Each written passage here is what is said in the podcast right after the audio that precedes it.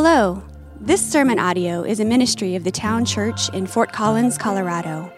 If you would like to learn more about us, how to connect, or how to support us, go to our website, thetownchurch.org. While listening to the Bible preached is a healthy part of our spiritual formation, it is not the whole picture. So if you aren't a part of a local church, we encourage you to prayerfully commit to a local body of believers where you live.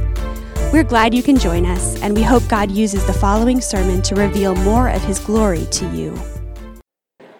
Hey, church, good morning. Church, that is a beautiful sound. It's loud, but we're, we're being together. This is a gift. We get to be in person for this. It's wonderful. I'm Eric. I'm one of the elders on staff. Um, I get to work through God's word with us tomorrow, uh, this morning. Vince, our usual teaching pastor, he's back next week. We're here, we're here to worship, aren't we? And to see God reveal more of himself to us. He's going to do that through this text this morning. He's probably going to do it in a way that's going to be pretty uncomfortable. Has anybody read ahead? Read Joshua 7? Yeah. Might get a little uncomfortable this morning, but God is going to reveal himself to us. Oh, there's Moses. We're going to get to Moses here in a second. May not have looked exactly like that, but there's, there's Moses. Um, I'm convinced that myself that we need to be made uncomfortable once in a while, especially as God shows us more of who He is. Especially, especially if the God that you came here to worship this morning is pretty tame and pretty undemanding. He gives a lot, but it requires a little. Perhaps that's the God that you tend toward, or or maybe the God that you tend toward is, is a God who is pretty soft and he's easy to manage. He's kind of like this cosmic Santa Claus. You know what I mean? Like Santa, Santa gives us good things. He wants us to live a good life, and all he requires in return is that we tell him what we want. Or, or maybe your God's main question of you has become what can he do for you? Our text this morning is going to be helpful, especially if your God's become a little more than a glorified customer service representative. Our text this morning is going to smash that and show us more of a clear picture of who God actually is. So, if any of those things are your tendencies and how you tend to view God, I'm glad you're here. By God's grace, we're going to see a different view of God. Our text this morning is going to show us an outworking of God's holiness. We've sung about it this morning already. An outworking of God's holiness is a fundamental element of who God is, it's an aspect of His glory. This is what we want to see more of. It might make us squirm a little bit, might even cause some offense. But without this glorious truth about God that our text this morning is going to hammer home, God would not be God. He'd be much lesser. His glory would be, be diminished. He'd not be worthy of our worship. He certainly would not be the God of the Bible. So, my friends, by God's grace, we have the privilege to take a hard look at God's wrath upon sin this morning. We're going to see how it works out in some pretty severe ways. And I don't mean just God's wrath upon sin working out on pagan nations like we saw in Jericho a couple weeks ago. Rather, we are going to see the outworking of God's wrath towards sin experienced even by his own people, Israel. So, I invite you in. Let's allow the text to shape our view of this glorious God. Might make us uncomfortable, might even shock us, but it's going to usher us in to, be, to see God face to face in this mysterious and wonderful divine truths of God's holiness expressed in wrath upon sin. So, if you have your Bible, open up to Joshua chapter 7 or click there on your device or swipe, whatever that, whatever you got to do. If you don't have a Bible, we've got a table full of Bibles in the back. There's more in the library.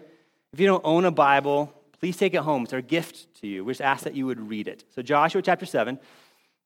As you turn there, let me get us caught up on the big story so far. So, big picture of the Bible, what is God doing? He's revealing himself to people, isn't he? And God chose to take a specific people group, Israel, in which to do that, to reveal more of himself to Israel and also all the nations around them. And so God chooses Moses. He takes Israel, his chosen people, out of Egypt and leads them into the wilderness. And when they're in the wilderness, God gives them the law. Moses, right? The Ten Commandments right above him, gives them the law. What's the point of the law? To show Israel how to be different, how to live differently, how to more better, more better, that's not a word, or two words. They are two words. They don't. I should read my notes more. Um, it's to show the people to be different, to be more like who their God is, right? God's holy. Here's the law. They had to be taught how to be more holy and what they would be without the law. So God gives them the law. They're to point to God's utter differentness.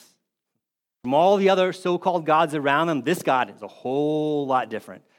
So Israel's, whole, Israel's holiness, even if it's woefully incomplete, is a point to God's holiness. God is at, here's the big picture God is at work revealing himself through Israel and through giving the law. This main objective of God is super important for us to remember because he sticks to it. He did it through Moses as he led him through the wilderness and brought him to the cusp of the promised land. And he's continuing to stick through it now that Israel has actually entered the promised land through the leadership of Joshua. We've seen already through our study of Joshua, the first six chapters, that God is still intent on calling them to be different, to be holy.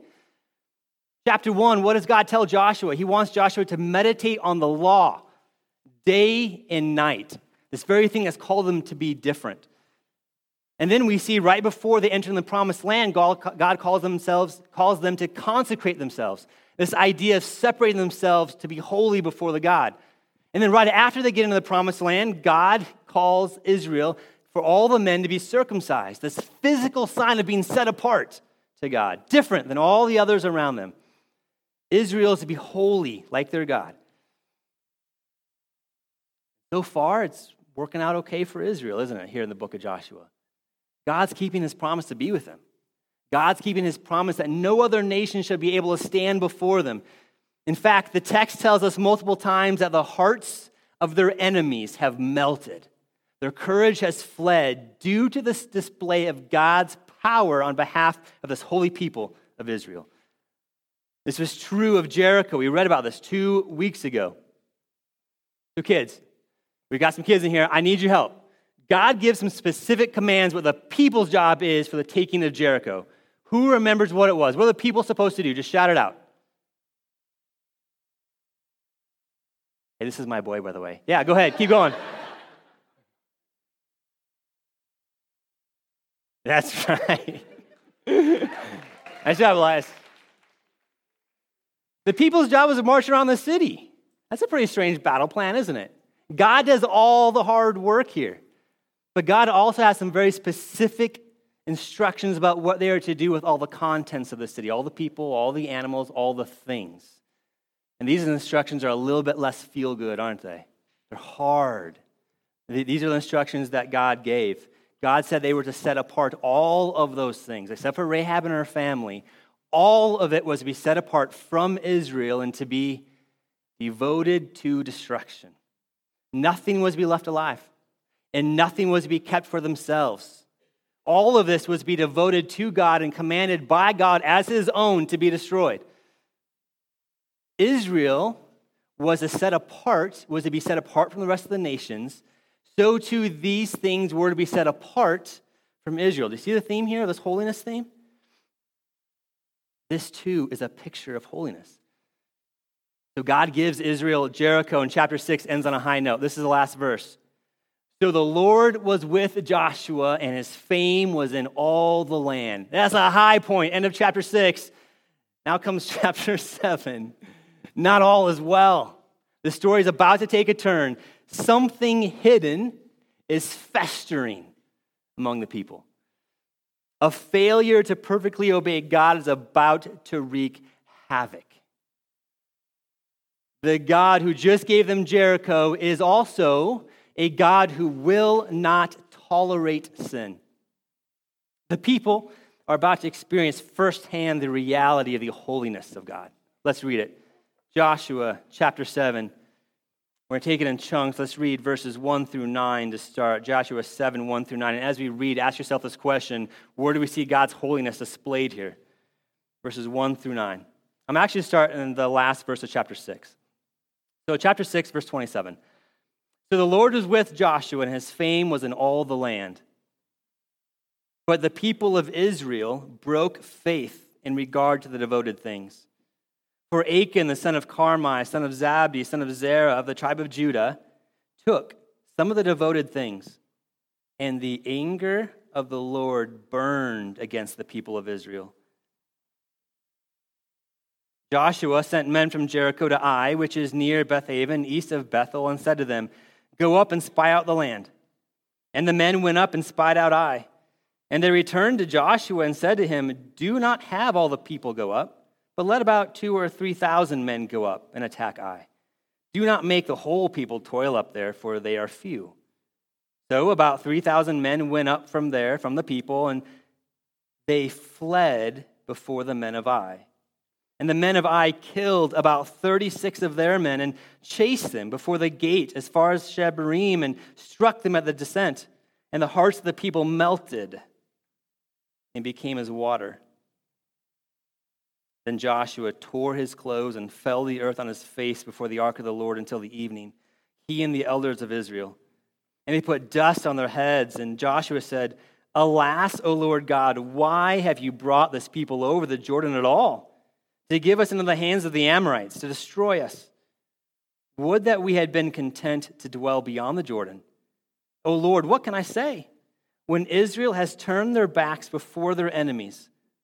For the Canaanites and all the inhabitants of the land will hear of it and will surround us and cut off our name from the earth. And what will you do for your great name? What about God's holiness do we see here?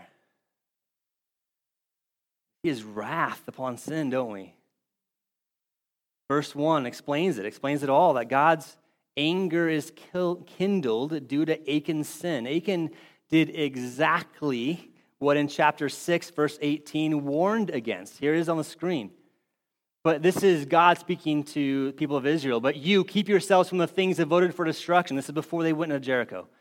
Lest when you have devoted them and take any of the devoted things and make the camp of Israel a thing for destruction and bring trouble upon it. Rather than leaving the items devoted to God as God's, Achan took some of the devoted items. He got a nice cloak, he got some gold, he got a, some silver, took them for himself. Achan did explicitly what God forbade Israel to do. So think about this. Israel's job in taking of Jericho was pretty easy overall, wasn't it? God did all the hard work. But the people's job, think about this, was incredibly important also maybe even harder in some ways, at least from a human perspective. They were to keep themselves separate from the things that God said were His, the devoted items. In other words, the people of Israel were to be holy and set apart. This proved way too difficult for Achan. Achan wanted both victory over Jericho and the things that he was not supposed to have. So Achan takes both, both what God gives and what God forbids. What a picture of humanity, isn't it? Think back to the fall. Think back to Adam and Eve.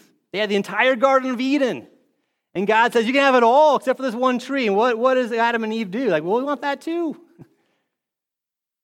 They take what was forbidden. My friends, this is us. We should see ourselves in this text. Our sinful hearts are never satisfied. We want more, don't we? We seem to especially want those things that God says we can't have.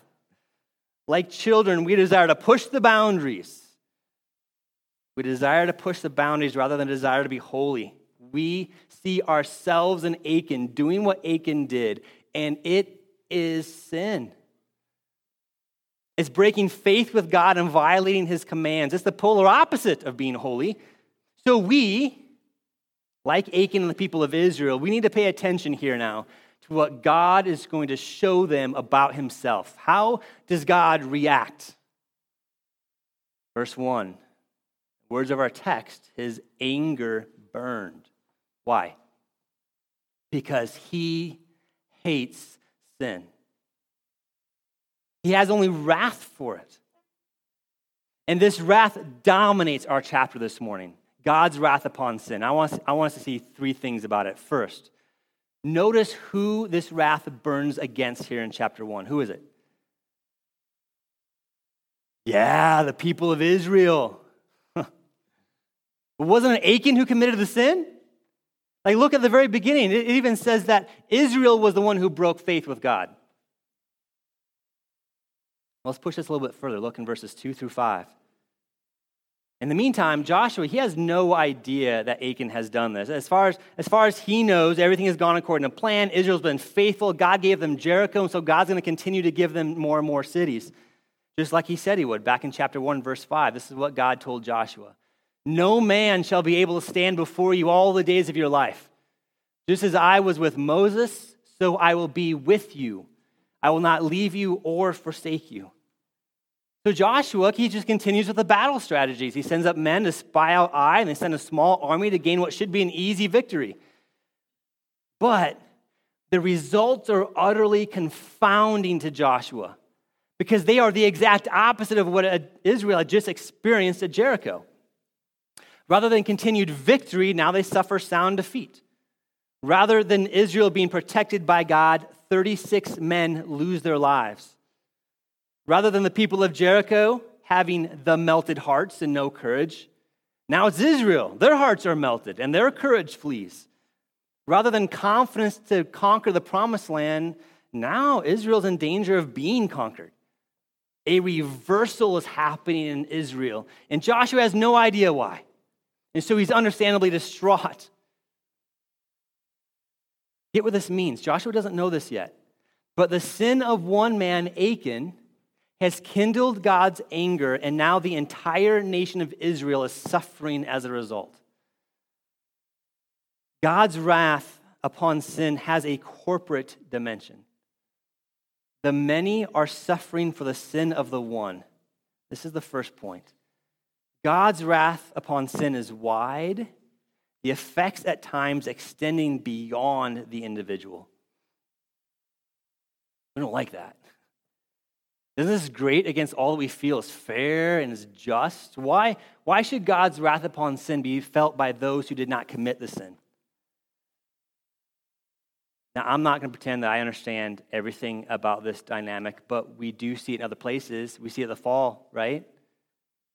That God's wrath poured up, out upon the sin of Adam and Eve, that we're suffering for that in a way, aren't we? We're born into sin. In the state that we're born into, we can choose nothing other than sin. We are born into a world that's racked by sin. Thank you, Adam and Eve. Do you see? In a sense, all of humanity was in Adam and Eve. All of humanity was represented by them. The many, us, were identified by the two. Scholars have coined a term for this. They call it corporate solidarity, try to describe this dynamic. Specific to Achan, God's wrath on his sin didn't only affect him. The effects of God's wrath upon his sin extended to the whole community, and God held Achan and all of Israel accountable. Yikes. Our Western sense of fairness objects, doesn't it? But the point of the text here is to impress upon us the absolute holiness of God how terrible is his wrath upon sin and its effects upon the community of Israel. Effects that in verse 6 caused Joshua and the elders to lay face down before God. And eventually, Joshua summons the courage to cry out with all his pain and all his confusion, cries out to God. And he ends his crying out by saying this He appeals to the very overarching main objective that God has overall. Verse 9 And what will you do for your great name? What will you do, God, if we're annihilated? Or, in other words, if we're destroyed, the very ones all the nations are watching as your special representatives, how will that reflect on your reputation? God's quick to answer. He lets Joshua in on what's really happening. He shows him the position that Israel is really in. This is going to bring us to our second point about God's wrath. And let me tell you, it's absolutely terrifying. Let's read verses 10 through 12. The Lord said to Joshua, Get up. Why have you fallen on your face? Israel has sinned. They have transgressed my covenant that I commanded them. They have taken some of the devoted things. They have stolen and lied and put them among their own belongings. Therefore, the people of Israel cannot stand before their enemies. They turn their backs before their enemies because they have become devoted for destruction. I will be with you no more unless you destroy the devoted things from among you. So, God lets Joshua in on the reason for the suffering that the community is experiencing. And notice here, God again says Israel, doesn't he? He doesn't point out Achan yet. The text describes the sin in successfully sharper images. This from sin in general to violating the, the, the covenant, which may be harkening back to Deuteronomy 20, where God tells them to wipe out all the pagan nations. And then it moves on and says they've taken things that were to be destroyed, to stealing, to lying, and the sharpest image to finally hiding them for themselves. If Achan thought his sin was a secret, God just used six successfully sharper verbs to display exactly what he did. And the community is suffering under God's wrath as a result. But why? Why is this sin such a big deal? I want you to notice two gigantic and tragic reversals the sin is having upon Israel. First, middle of, of verse 12, they are suffering because they have become devoted for destruction.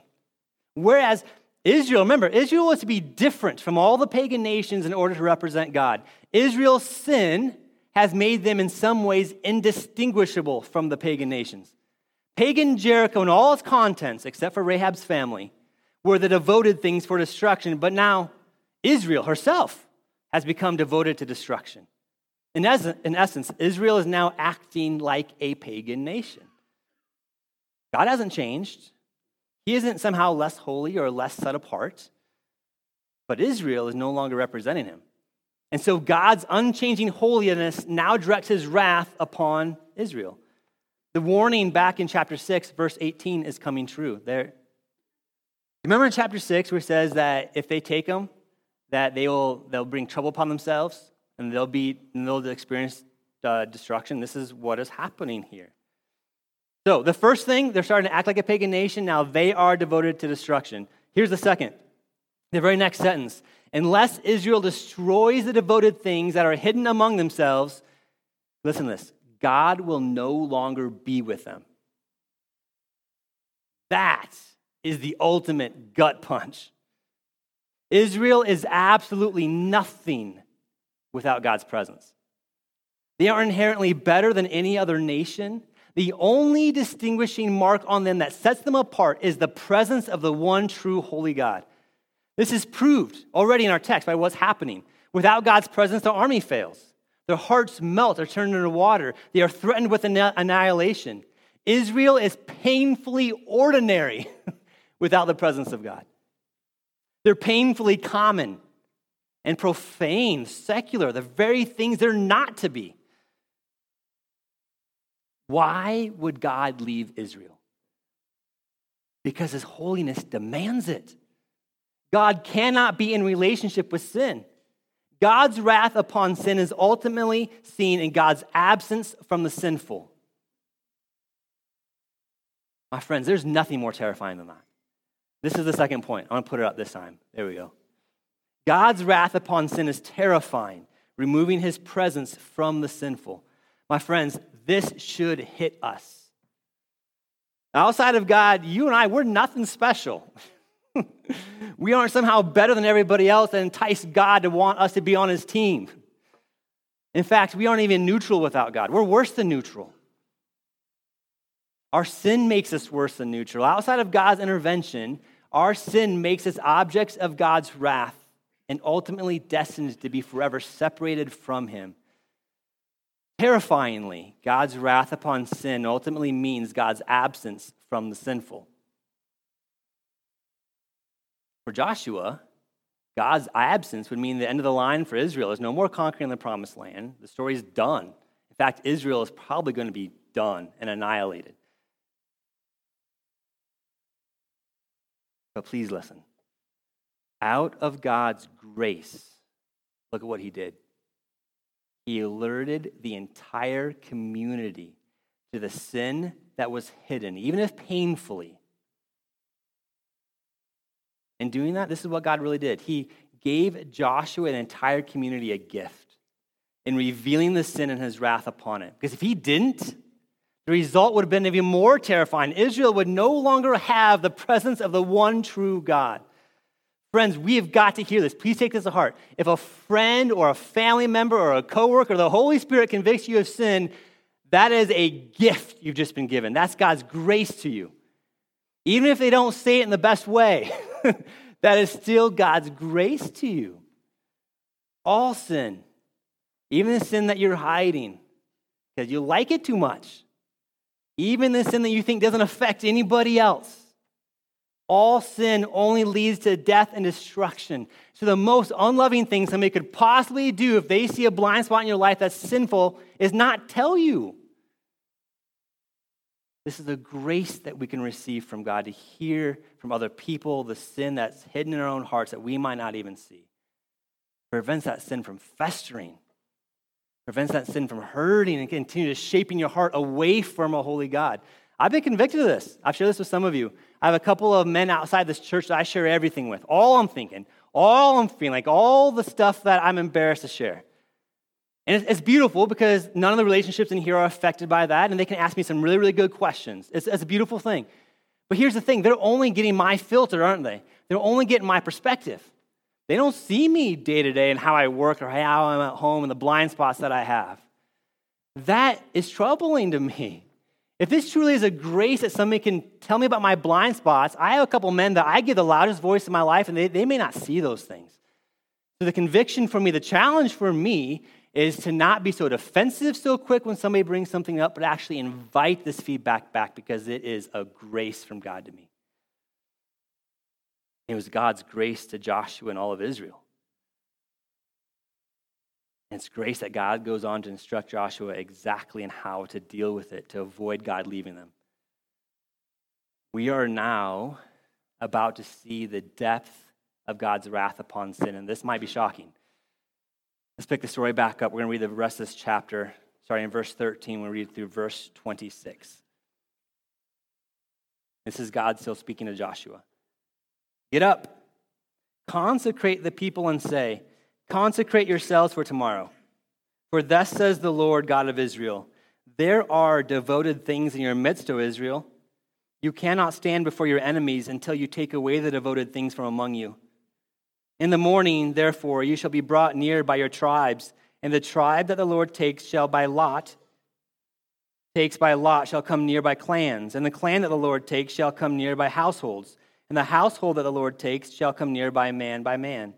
And he who is taken with the devoted things shall be burned with fire, he and all that he has, because he has transgressed the covenant of the Lord, and because he has done an outrageous thing in Israel. So Joshua rose early in the morning and brought Israel near, tribe by tribe, and the tribe of Judah was taken. He brought near the clans of Judah, and the clan of the Zerahites was taken. He brought near the clan of the Zerahites, man by man, and Zabdi was taken. He brought near his household, man by man, and Achan, the son of Carmi, son of Zabdi, son of Zerah, of the tribe of Judah, was taken. Then Joshua said to Achan, My son, give glory to the Lord God of Israel, and give praise to him. And tell me now what you have done. Do not hide it from me. And Achan answered Joshua, Truly, I have sinned against the Lord God of Israel, and this is what I did. When I saw among the spoil a beautiful cloak from Shinar, and 200 shekels of silver, and a bar of gold weighing 50 shekels, then I coveted them and took them. And see, they are hidden in the earth inside my tent, with the silver underneath. So Joshua sent messengers, and they ran to the tent. And behold, it was hidden in his tent, with the silver underneath. And they took them out of the tent and brought them to Joshua and to all the people of Israel. And they laid them down before the Lord. And Joshua and all Israel with him took Achan the son of Zerah, and the silver, and the cloak, and the bar of gold, and his sons, and his daughters, and his oxen, and sheep, and donkeys, and his tent, and all that he had. And they brought them up to the valley of Achor. And Joshua said, Why did you bring trouble on us? The Lord brings trouble on you today. And all Israel stoned him with stones. They burned them with fire and stoned them with stones. And they raised over him a great heap of stones that remains to this day. Then the Lord turned from his burning anger Therefore, to this day, the name of that place is called the Valley of Achor. That's heavy, isn't it? And that's exactly what we should be feeling right now. The part of the point of this text. Let's walk through it. What were those instructions that God gave Joshua to do? Joshua was to, to involve the entire community. First, they're to consecrate themselves, set themselves apart. Again, this theme of holiness we're seeing here. And then, under God's sovereign direction, they're to whittle down to exactly who it was who committed the sin. Although the entire community is suffering under God's wrath, now the individual will be held personally responsible. Indeed, the individual and all he has is going to experience the full wrath of God upon sin. The corporate reversals now become individual reversals. Just as the devoted things in Jericho were to be destroyed, so now by sinning and taking those devoted things for himself, the individual and all his belongings have become the devoted things and are to be separated from Israel. The one who was supposed to be different and holy has become indistinguishable from the common and the profane. So the community fully obeys God's instructions. But Achan, he remains silent through the process. Even as the net gets closer and closer in on him, he still remains silent. He only breaks his silence once God says and reveals this is the man, essentially. Rather than repentance, I think we should see Achan's reply more as that of admittance. Yes, Achan says, It's true, this is what I have done. And he, then he then gives a summary of the things that he did. In that summary, did anything seem really, really familiar? Like maybe another really famous sin in the Old Testament. Notice what Achan did. He saw the forbidden things, he coveted them, he took it, and then he hid them. These are the exact same four verbs used to describe the original sin of Adam and Eve back in Genesis 3, verses 6 through 8. Eve saw the forbidden fruit, she desired it, she took it, and then they hid. My friends, again, in our face, here is the nature of frail humanity playing out again and again. It's like the fall all over again. We're just on rerun. We see ourselves here, don't we? Fallen human nature hasn't changed. We know exactly what it is to sin in this way. It might not be a cloak from Shinar. Maybe it is. Probably isn't a cloak from Shinar. It's something else shiny, though. Something else that's promising to give us pleasure. Our sin, my friends, runs deep. So does God's wrath upon it, vividly pictured here in the fate of Achan and all that belonged to him. The warning again, back in chapter 6, verse 18, is now fully realized. Achan's sin did indeed bring destruction and trouble upon Israel and upon all his possessions. Anybody uncomfortable yet? My friends, if we're squirming in our seats, that's part of the point. This is a picture of God's wrath upon sin. And this is our third point God's wrath upon sin is deep, ultimately resulting in death. There is, there is no more making this more palatable. There's no rubbing off the sharp edges. The minute we attempt to make God a little less wrathful towards sin is the minute we're starting to make up a false God.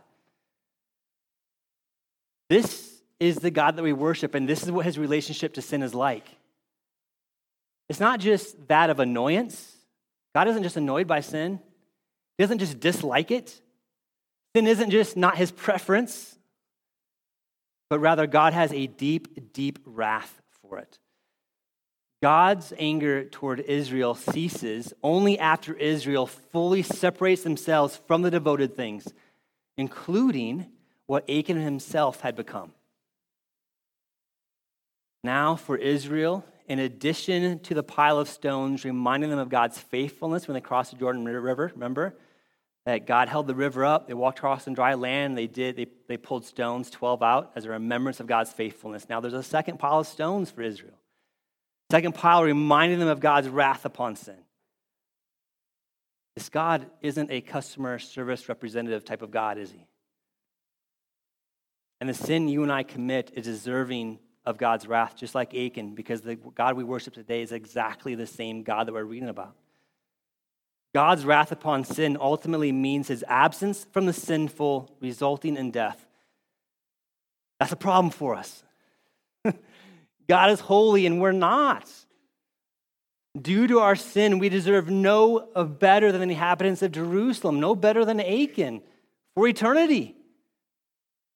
For Israel's sin, God gave them a sacrificial system in the Old Testament to atone for it. The blood of an animal had to be shed over and over and over and over again. And that system was never perfect. Even when Israel did adhere to that system, which they didn't do perfectly, they still sinned over and over again. So more and more blood had to be shed over and over again. And we see throughout the Old Testament, God's wrath still came down upon Israel in all kinds of ways, all kinds of judgment we see upon Israel. So here's the question for us How could God's wide, terrifying, and deep wrath be forever satisfied upon God's people? Christians, you know the answer, don't you? yes, only by Jesus. If, if you're a Christian, if you trust Jesus to save you, I want you to listen to this. If you trust Jesus to save you from sin and to a relationship with God, I'm about to say a whole lot of truth that's real and true for you this morning. And think about in the context of what we just read. God sent Jesus, his own son, fully God, fully man, to live the perfect life you never could. Israel never could. Achan never could and to take the punishment for your sin upon himself. He stood in your place. Only sinless Jesus, the infinitely righteous one, could bear the enormity of your sin and satisfy the wide, terrifying, deep wrath of God upon it. Jesus died the sinner's death that you deserved. You should be under that pile of stones and then rose again from the dead to give you what you don't deserve. Listen to this Jesus took God's wrath from you and gave you God's favor instead. Jesus died your death and then gave you life instead. In the sin of Achan, we saw that many suffered. But in the suffering of Jesus, many are saved. So we're going to cry foul and unfair. Think about what we get a benefit from from the sacrifice of the one. You see, your God is not only a holy God, He's also gracious and merciful. He's holy and gracious and merciful. One doesn't negate the other. And if you trust Jesus, we get to celebrate God's holiness and His grace and His mercy that He has shown you. Hear this because of Jesus, God no longer has wrath for you and your sin. He doesn't view you like Achan. He has incredibly wide and wonderful and deep love for you. Because of Jesus, you're anything but ordinary and common. You are a saint, you're a child of God. This, my friends, is the ultimate glorious reversal. This is the undoing of the fall that we've seen weave all the way through chapter 7. Death is turned to life, weak are made strong, wrath is turned to favor, distance from God is turned to intimacy with God. A desire for sin is turned into a desire for greater and greater degrees of holiness. And separation from God is turned into enjoyment of God, the Holy One, forever. Do you see how precious the gospel is for us?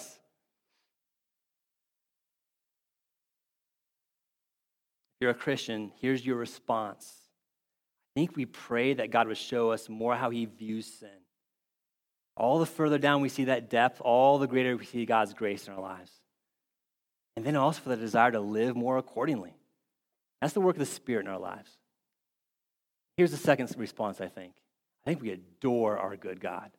This should be raising our affections for who God is and what He has done on our behalf, and we didn't deserve it.